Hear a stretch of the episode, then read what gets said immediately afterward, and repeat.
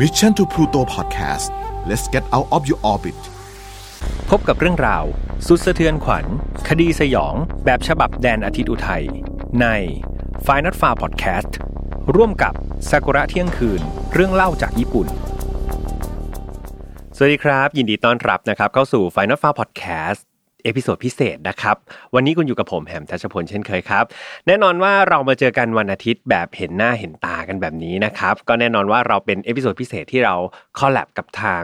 เพจของซากุระเที่ยงคืน เรื่องเล่าจากญี่ปุ่นนะครับสำหรับใครที่ยังไม่เคยฟัง episode แรกเนี่ยแนะนำให้กลับไปฟังเลยครับ เพราะว่ามันเป็นคดีที่น่าสนใจแล้วก็มีมุมมองที่น่าคิดมากๆครับ มีหลากหลายบทเรียนนะครับที่เราสามารถที่จะมาสะกิดต่อมความคิดของเราได้เป็นอย่างดีเลย และแน่นอนครับ ตอนที่ผมเล่าเนี่ยก็รู้สึกว่าเหมือนกับเล่าอยู่ที่ ภูเขาฟูจิเลยนะครับ เพราะว่ามันมีกลิ่นอายของความเป็นญี่ปุ่นเนี่ยเต็มไปหมดเลยครับ ใครที่คิดถึงประเทศนี้แล้วก็ชื่นชมประเทศนี้ชื่นชอบประเทศนี้ครับห้ามพลาดกันเลยทีเดียว ส่วนใครที่ยังไม่เคยเข้าไปอ่านในเพจของซากุระเที่ยงคืนเรื่องเล่าจากญี่ปุ่นนะครับ อันนี้ผมขอแนะนำเลย เพราะว่าเป็นเพจที่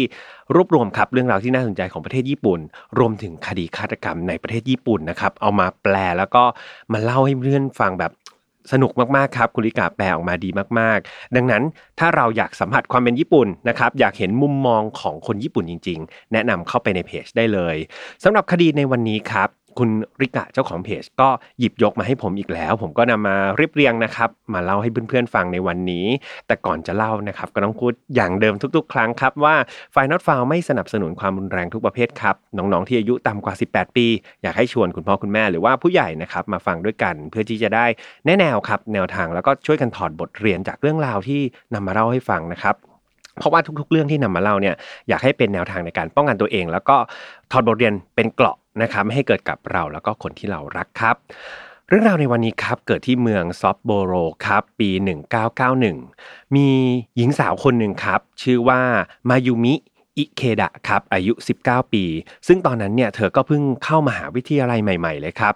ครอบครัวของมายุมิเนี่ยมีคุณพ่อครับที่ชื่อว่าคัตสึอากินะครับแล้วก็คุณแม่ที่ชื่อว่ายาสุโกะคือทั้ง 3 คนเนี่ยก็อยู่ในบ้านด้วยกันครับ โดยทั้งคู่เนี่ยต้องบอกว่าเขาเลี้ยงดูน้องมายุมิมาอย่างดีตั้งแต่เด็กครับเรียกว่าประคบประงมเหมือนไข่ในหินกันเลยทีเดียว ให้การศึกษาที่ดีครับ ไม่เคยทำให้เธอเนี่ยจะต้องลำบากอะไรเลย นั่นทำให้หลายๆคนเนี่ยก็มองว่า อืมมายุมิเนี่ยช่างมีชีวิตที่ดีจริง ๆ เพียบพร้อมเอามาก ๆ นอกจากนี้ครับน้องมายุมิยังเป็นคนที่หน้าตาน่ารักมาก ๆ ครับ แล้วก็เธอดูสดใส เรียกว่าเธอสวยและดูดีถึงขนาดที่ได้เป็นดาวโรงเรียนเลยนะครับและเพราะความสวยของเธอนี่แหละ เพื่อนในมหาวิทยาลัยที่เธอเพิ่งเข้าไปครับ ก็เลยแนะนำเธอบอกว่า เอ๊ะทำไมสวยขนาดนี้ไม่ลองสมัครไปเป็นไอดอลดูล่ะนะครับแต่การที่อยู่ๆเนี่ยคนธรรมดาจะไปสมัครเป็นไอดอลมันก็ดูเป็นเรื่องที่ไม่ใช่เรื่องง่ายใช่ไหมครับ เพื่อนคนนี้เขาเลยบอกว่า นี่ฉันน่ะรู้จักรุ่นพี่คนหนึ่งนะ เดี๋ยวสามารถที่จะแนะนำรุ่นพี่คนเนี้ยให้ ปั้นเธอเนี่ยไปเป็นดาราไอดอลได้ เพราะว่ารุ่นพี่คนนี้เขาเพิ่งจบจากมหาวิทยาลัยไป แล้วก็เปิดบริษัทเป็นบริษัทปั้นดารานักแสดงของตัวเอง นั้นทำให้มายูมิครับพอได้ฟังก็รู้สึกแบบสนใจเป็นอย่างมากครับ เธอก็เลยตอบตกลงที่จะคว้าโอกาสนี้ไว้ทันที หลังจากนั้นครับเพื่อนของมายูมิก็ได้พาเธอไปรู้จักกับรุ่นพี่คนนี้นะครับ รุ่นพี่คนนี้มีชื่อว่านาชิยาสุกาวะครับอายุ 24 ปี ยาสุกาวะครับแนะนำตัวกับมายุมิว่าเขาเนี่ยเปิดบริษัทที่สามารถปั้นคนธรรมดาเนี่ยให้กลายเป็นไอดอลที่มีชื่อเสียงได้ครับ ตัวมายุมิเองตอนนั้นเธอก็อยากมีชื่อเสียงโด่งดังครับ ก็เลยเชื่อใจ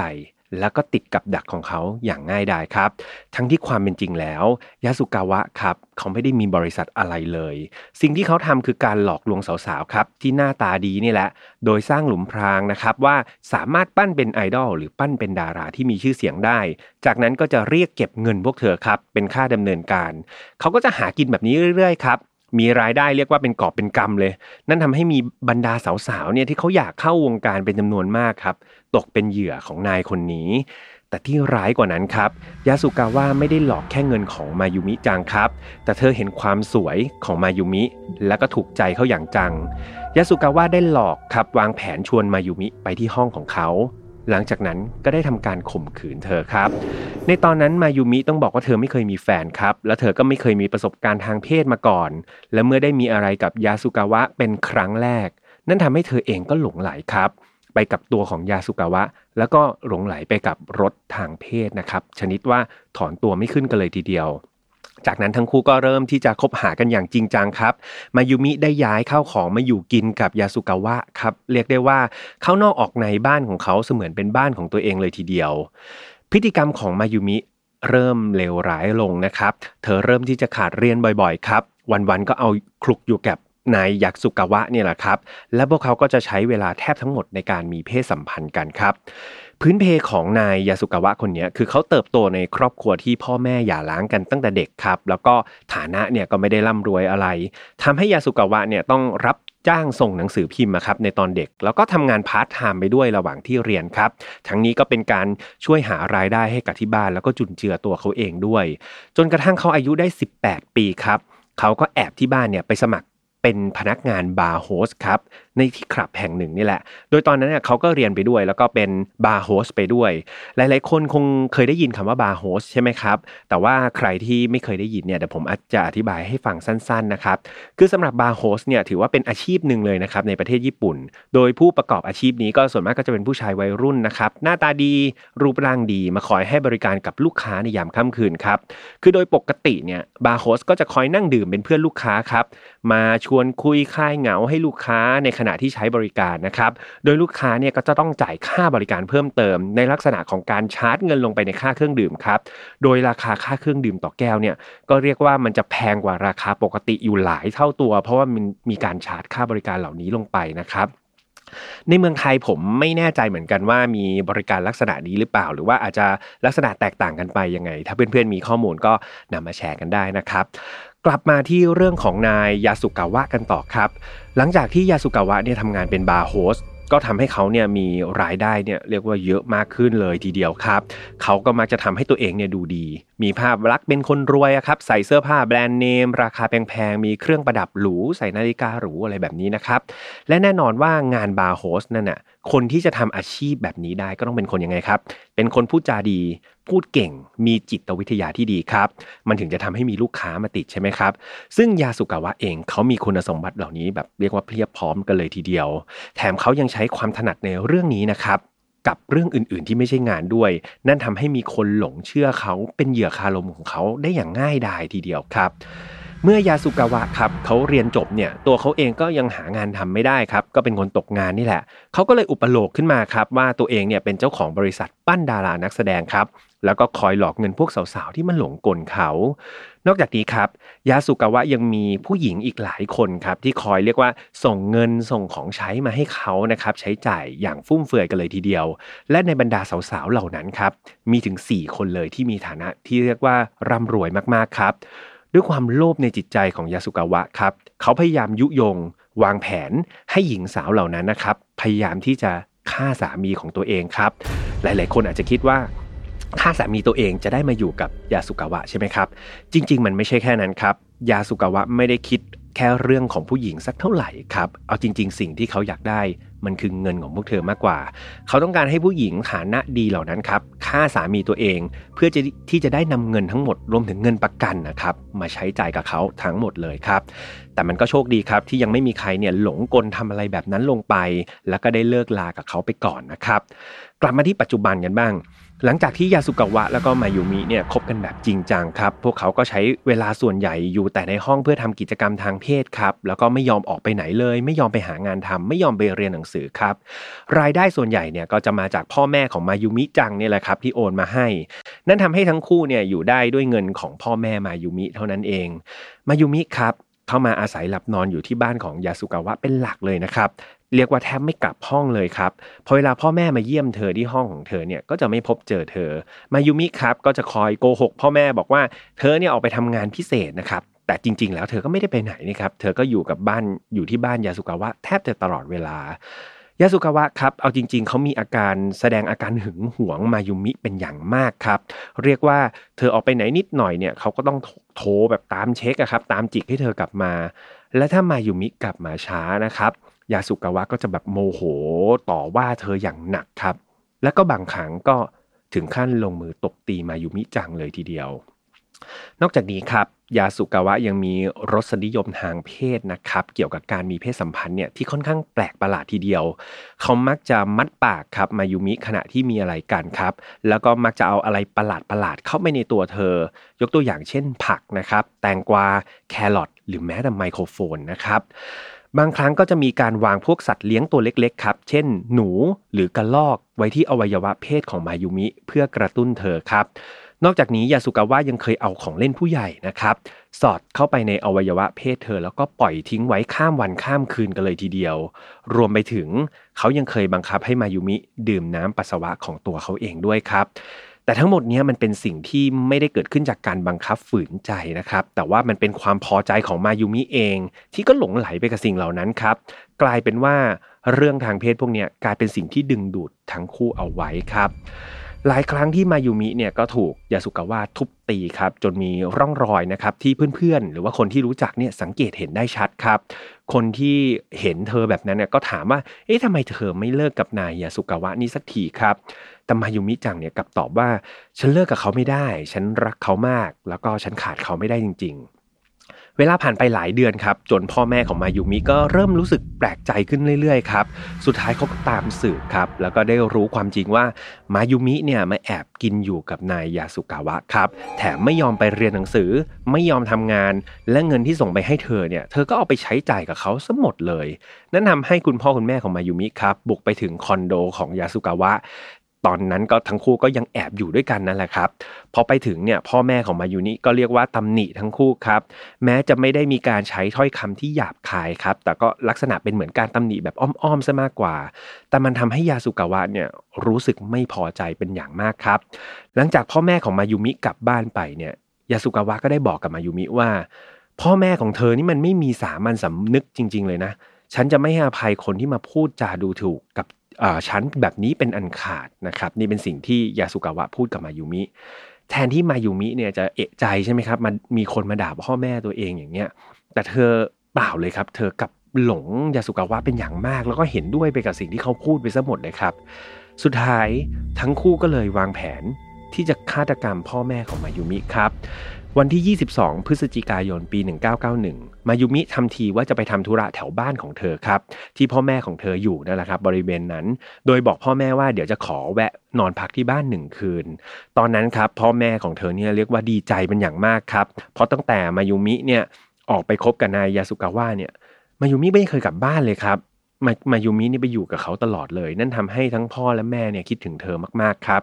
และด้วยความคิดถึงลูกสาวเป็นอย่างมากเนี่ย คุณแม่ก็เรียกว่าเตรียมทำอาหารรอเธอไว้มากมายครับ ซึ่งล้วนแต่เป็นของโปรดของน้องมายูมิทั้งนั้นเลย ตอนที่ไปถึงบ้านครับ มายูมิเนี่ยพยายามที่จะขยันขยอให้คุณพ่อของคุณแม่ของเธอเนี่ยดื่มน้ำชาครับ ซึ่งเธอเนี่ยซื้อไปฝาก ตอนนั้นคุณพ่อคุณแม่ก็รู้สึกแปลกๆครับว่าเอ๊ะ ทำไมอยู่ๆมายูมิถึงขยันขยอให้ดื่มอยู่นั่นแหละเขาก็เลยไม่ยอมดื่มครับ นั่นทำให้มายูมิเนี่ยโมโหมากครับ เธอก็เลยทำการดื่มชาทั้งหมดนั่นเองเลย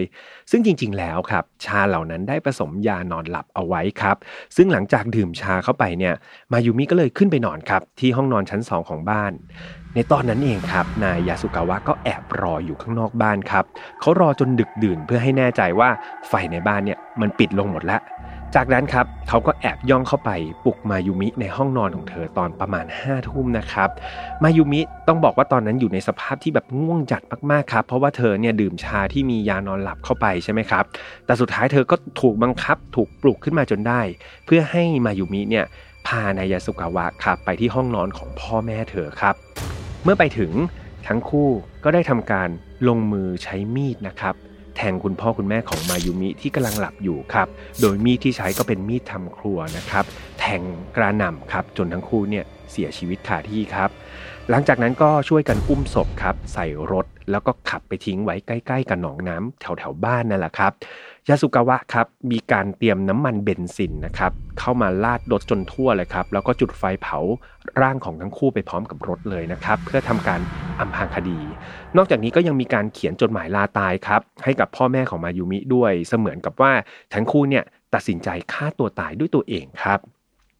จากเหตุการณ์นี้ครับมันทาให้มายุมิจังเนี่ยได้รับเงินประกันนะครับแล้วก็ทรัพย์สินทั้งหมดของคุณพ่อคุณแม่เธอเนี่ยมาหลายล้านเยนครับ แน่นอนว่าเธอนำเงินเหล่านี้ครับไปใช้จ่ายแบบสุรุ่ยสุร่ายเลยครับ อย่างสนุกสนานกับยาสุกาวะครับ ทั้งไปกินของดีๆ ไปเที่ยวนะครับ ซื้อของที่อยากได้ทำทุกอย่างเลยครับ โดยไม่ได้คิดเลยว่าเงินเหล่านั้นมันแลกมากับชีวิตของคุณพ่อคุณแม่เธอนะครับ